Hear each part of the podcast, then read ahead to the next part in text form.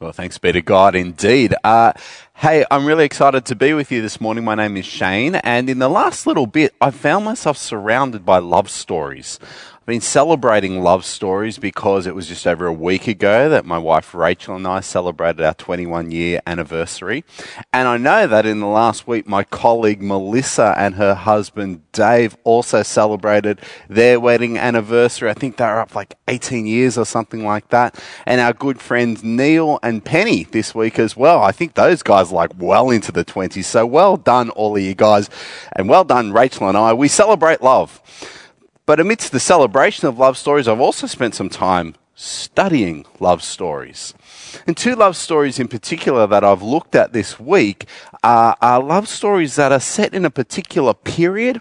And so to kind of understand them, you need to be able to accept their culture and their own particular style of courtship.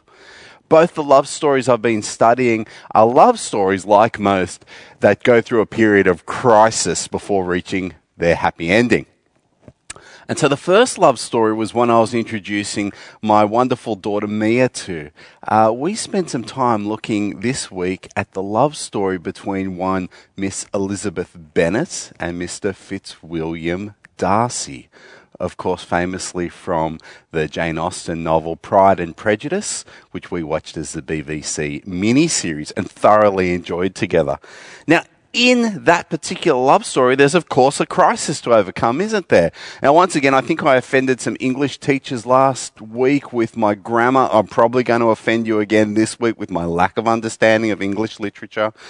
But as I, as I watch Pride and Prejudice, there's certainly that crisis of pride and prejudice that must be overcome.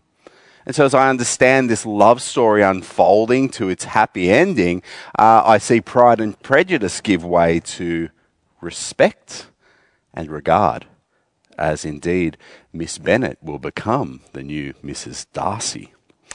The second love story I've looked at this week is, of course, the one that uh, we heard a little bit about in our reading this morning that of one Hosea and his wife Gomer. I'm not sure how you feel about prearranged marriages. This is a particularly interesting prearranged marriage because it is one that God calls Hosea to and says this in the first chapter, which we didn't read this morning, but I'll read it for you. Uh, in chapter 1, verse 2, God says to Hosea, Go marry a promiscuous woman and have children with her. For like an adulterous wife, this land is guilty of unfaithfulness to the Lord. Again, don't know how you feel about prearranged marriages, but that's certainly one that you probably wouldn't be excited to be called into. For Hosea is asked to marry a woman who he knows is unlikely to be faithful to him. Indeed, she's not faithful to him. She has many intimate friends, uh, many different lovers. And indeed, as they have children, uh, for Hosea, there's no guarantees that those kids are actually his children which is particularly complicated in this time in Israel, where family inheritance and family lines are particularly uh, of significance. Anyway, as we catch up with our not so happy couple in chapter 3, we find them in a particular point of crisis. You see, at this point, Hosea and Gomer are not living together, but God wants them back together. And you'll see verse 1 coming up on the screen. Let's just orient ourselves to it. The Lord said to Hosea, Go show your love to your wife again, though she is loved by another man and is an adulteress. Now, at best, what's being described here is that uh, Gomer has left Hosea and she's shacked up with another guy. That's at best. Some reading this passage have contended that actually this woman of promiscuity has what you might call a manager, or in the colloquial language, a pimp. She's one who has sold herself into prostitution and uh, actually has someone who manages her, who has taken ownership of her like a possession somehow to rent out to, to many others. This is a crisis point for the relationship. And let me pause right here and say if you're someone watching now who find, and you find yourself or you know that you are in a space of promiscuity or some kind of life situation where you're living that way, I want you to know this is not a passage that's designed to condemn you.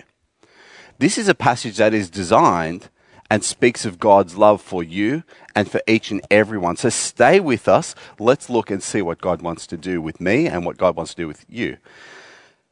So here is Hosea called to show his love again to his wife, who is loved or perhaps owned by another. This is a significant crisis for them to overcome in their love story. God says in that verse, Hosea, love her as I love my people. Love her as the Lord loves the Israelites. So here is Hosea and Gomer in this love story that has crisis, and we look to see what will be the basis of this love story.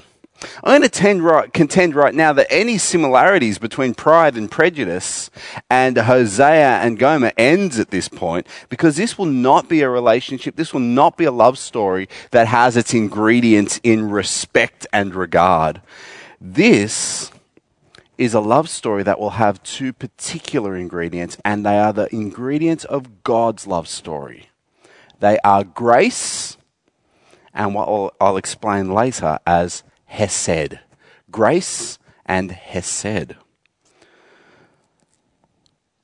Hosea is to love this woman, Gomer, as God loves the Israelites. And so the first ingredient of this love story will be grace. What is grace? Well, perhaps verse 2, as it comes up on the screen, will help us understand. Hosea says, So I bought her for 15 shekels of silver and about a homer and a lethek of barley. Now, we don't need to get stuck in the economics of what those actual currencies are, but what we do need to observe is that there was going to be a price that must be paid. You see, when we understand grace as a kind of love, what we are trying to understand is love that is unmerited. This is a woman who has left and departed from her husband, and probably if we look at this fairly, you would say, it's probably not his impulse to think, oh, I love you so much, honey, for leaving me. No, his love's quite unmerited at this point. But there's another element to gracious love. Not only is it unmerited, it's costly. But it's only costly for one. You see, in God's love, in Hosea's love, in any love that is based on grace, love is costly to the love giver and absolutely free to the one who receives it. When we're talking about grace, we're always talking about cost because grace is costly to the grace giver and free to the grace receiver. This is the first ingredient that is going to help rescue this love story of Hosea and Gomer. The ingredient is grace. The second ingredient comes from a word that might be less familiar to us. It's hesed. This is from the Hebrew word that describes God's unfailing, or to use another kind of language, steadfast love. Love that stays consistent. Love that doesn't change. Have a look at verse 3 with me as it comes up on the screen. Hosea having paid the cost, having extended grace, brings Gomer to himself. Then I told her, he says, You are to live with me many days. You must not be a prostitute or be intimate with any man. And I will behave the same toward you. What Hosea is saying to Gomer is, Our love must now not change. Come and be faithful to me as I will always be faithful to you. Hosea, who has purchased his wife back from her slavery of a kind, now says, Let us have a love that endures. Let us have a covenant an arrangement based on Hesed, unfailing, steadfast love that endures. And I understand a little bit of this special kind of love, both grace and Hesed. We can look back a little into this book of Hosea. Now, interestingly, in chapter 1, verse 6, God says this. You'll see these, these words coming up. Gomer conceived again This is when they were first married, and gave birth to a daughter. To a daughter. Then the Lord said to Hosea, Call her Lo Ruhamah, Lo Ruhamah, which means not loved. For I will no longer show love to Israel, that I should at all forgive them. Now you might look at this and say, Whoa, whoa, this is weird. What happened to the unfailing, steadfast, never going away love? Well, this is a different word for love. What is being described here is compassion. And God says, quite seriously, because of Israel's unfaithfulness to me, I will withdraw my compassion. I will allow them, in fact, better, I will will them to go into a period of struggle. I will will them to be in a period that is not pleasant. It will be awful. And Hosea's marriage is going to be much the same. There will be a period that will be quite awful.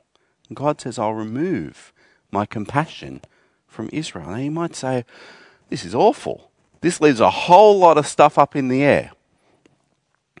But the truth is, this happens not because God hates Israel or because God is a vindictive God. This is because God wants to teach Israel, because he wants to bring them back to himself. Why does he want to bring them back to himself? Well, chapter 2, verse 19 might help us with that, where God says, I will betroth you to me forever. I will betroth you in righteousness and justice, in love and compassion. Now, the word love here is that word hesed. Whilst there might be a season where God withdraws his compassion and allows his people, wills his people to have the consequences of their unfaithful action, he will return. He will come back because of his unfailing, steadfast love, his Hesed. Just as we learnt last week from Jeremiah 29:11. The God who willed that his people went into exile is the God who says, I know the plans I have for you. Plans not to destroy you, plans to discipline you, perhaps, but plans to bring you prosperity and hope. Why? Because there is something underlying all of my action. It's an unfailing love. It's a hesed. It's a love that is steadfast, a love that endures, and a love that just does not go away. And so, as we examine this love story of Hosea and Gomer, we ask ourselves again what will be the key ingredients to make this love story work? It will not be regard and respect. No, it will be something far greater. Hosea and Gomer will have a love that is based on Hosea's grace and his Hesed, his unfailing love. For he has been told to go and show love to her as the Lord shows love to his people Israel. You see, if you want to think about this in another way, God is the God whose love story has always and will always be based on his grace and his hesed. If you want an easier way to think of this, think of God as the God who is the God who pays and the God who stays. He is the God who pays and stays. He is the God who purchases his people back. He's the God who loves when love is not merited. And he is the God who through every season and every circumstance remains steadfast, strong, consistent, unfailing, unyielding, unstopping in his faithful love. And so, as this chapter ends, we read in the final verses For the Israelites will live many days without king or prince, without sacrifice or sacred stones, without ephod or household or gods, or household gods. They'll have a, a, a very barren season. Afterwards, the Israelites will return and seek the Lord their God and David their king. They will come trembling to the Lord and his blessing in the last days. The love story of Hosea and Gomer is not really about Hosea and Gomer. it points to a larger picture. It points to the relationship between God and his people.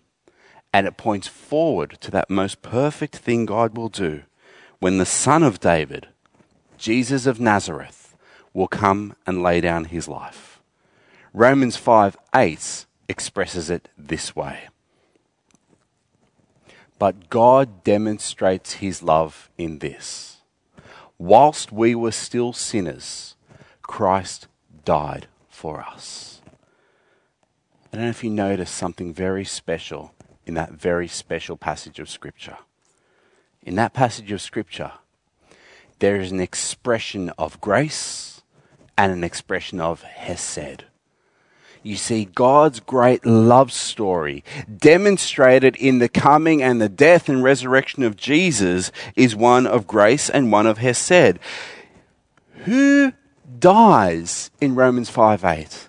Does it say God demonstrates his love in this, that when we did the wrong thing, he killed us all? No. There's an expression of grace. Who died? Christ died.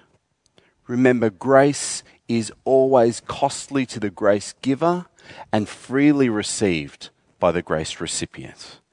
And so Christ dies to pay my price, to pay your penalty for your sin and for my sin. And so one way we remember grace is as an acronym God's riches at Christ's expense. Jesus Christ, his death is the perfect expression of that wonderful ingredient of God's love story with his people, grace. But it's not only a story of grace, it's a story of Hesed. Because whilst Christ died, when did Christ die? Romans 5 8 again tells us God demonstrates his love in this whilst we were sinners.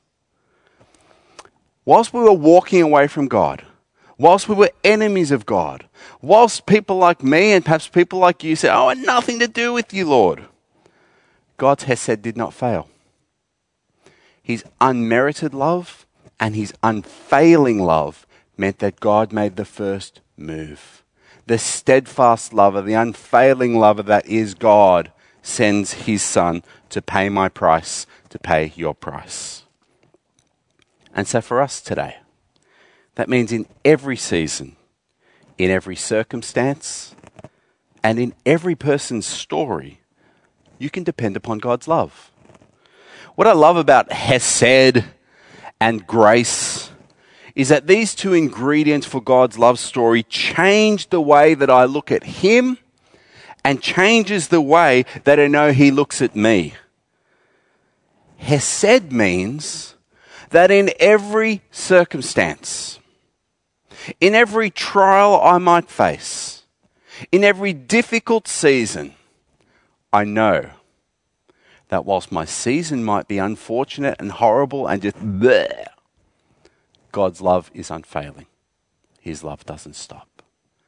If you ever want to work out, look, with all this going on, does God actually love me? Romans 5 8. God demonstrates his love in this God, dem- God gives us a window, a space to look and see. Does God love us? Yes. For whilst we were enemies of His, whilst we were sinners, whilst we were lost in dysfunction, He kept loving. Know this, friends, in every season, the Hesed, the steadfast, unfailing love of God, endures. It changes the way that I look at Him. What I love, is that His grace changes the way He looks at me. Whatever my story is, whatever your story is, you know, I started a little while ago saying, hey, if your life is one that is in a loop of promiscuity, or maybe in a loop of some other thing that you just know in your tummy isn't quite right for you, is selling yourself short, and you feel like, gee, if Jesus in the, was in the room, ooh, how would he look at me? He would look at you through the eyes of grace. This is the beauty of grace as an ingredient of God's love story with his people. It changes the way that I know he looks at me. He looks at me better than I ever deserve. He looks at you with a love better than you could ever merit. Hesed and grace are the essential ingredients for any person who would want to have a love with God. And so this morning I've shared with you some love stories. Hosea and Gomer, almost called Hosea Homer, easy mistake to make. Hosea and Gomer reunited because of God's grace and his hesed. Today I want to ask you this. Is it time? Is today the day for your love story with God to begin or be reunited depending upon His grace and His Hesed? Is today the day for your love for God to be renewed?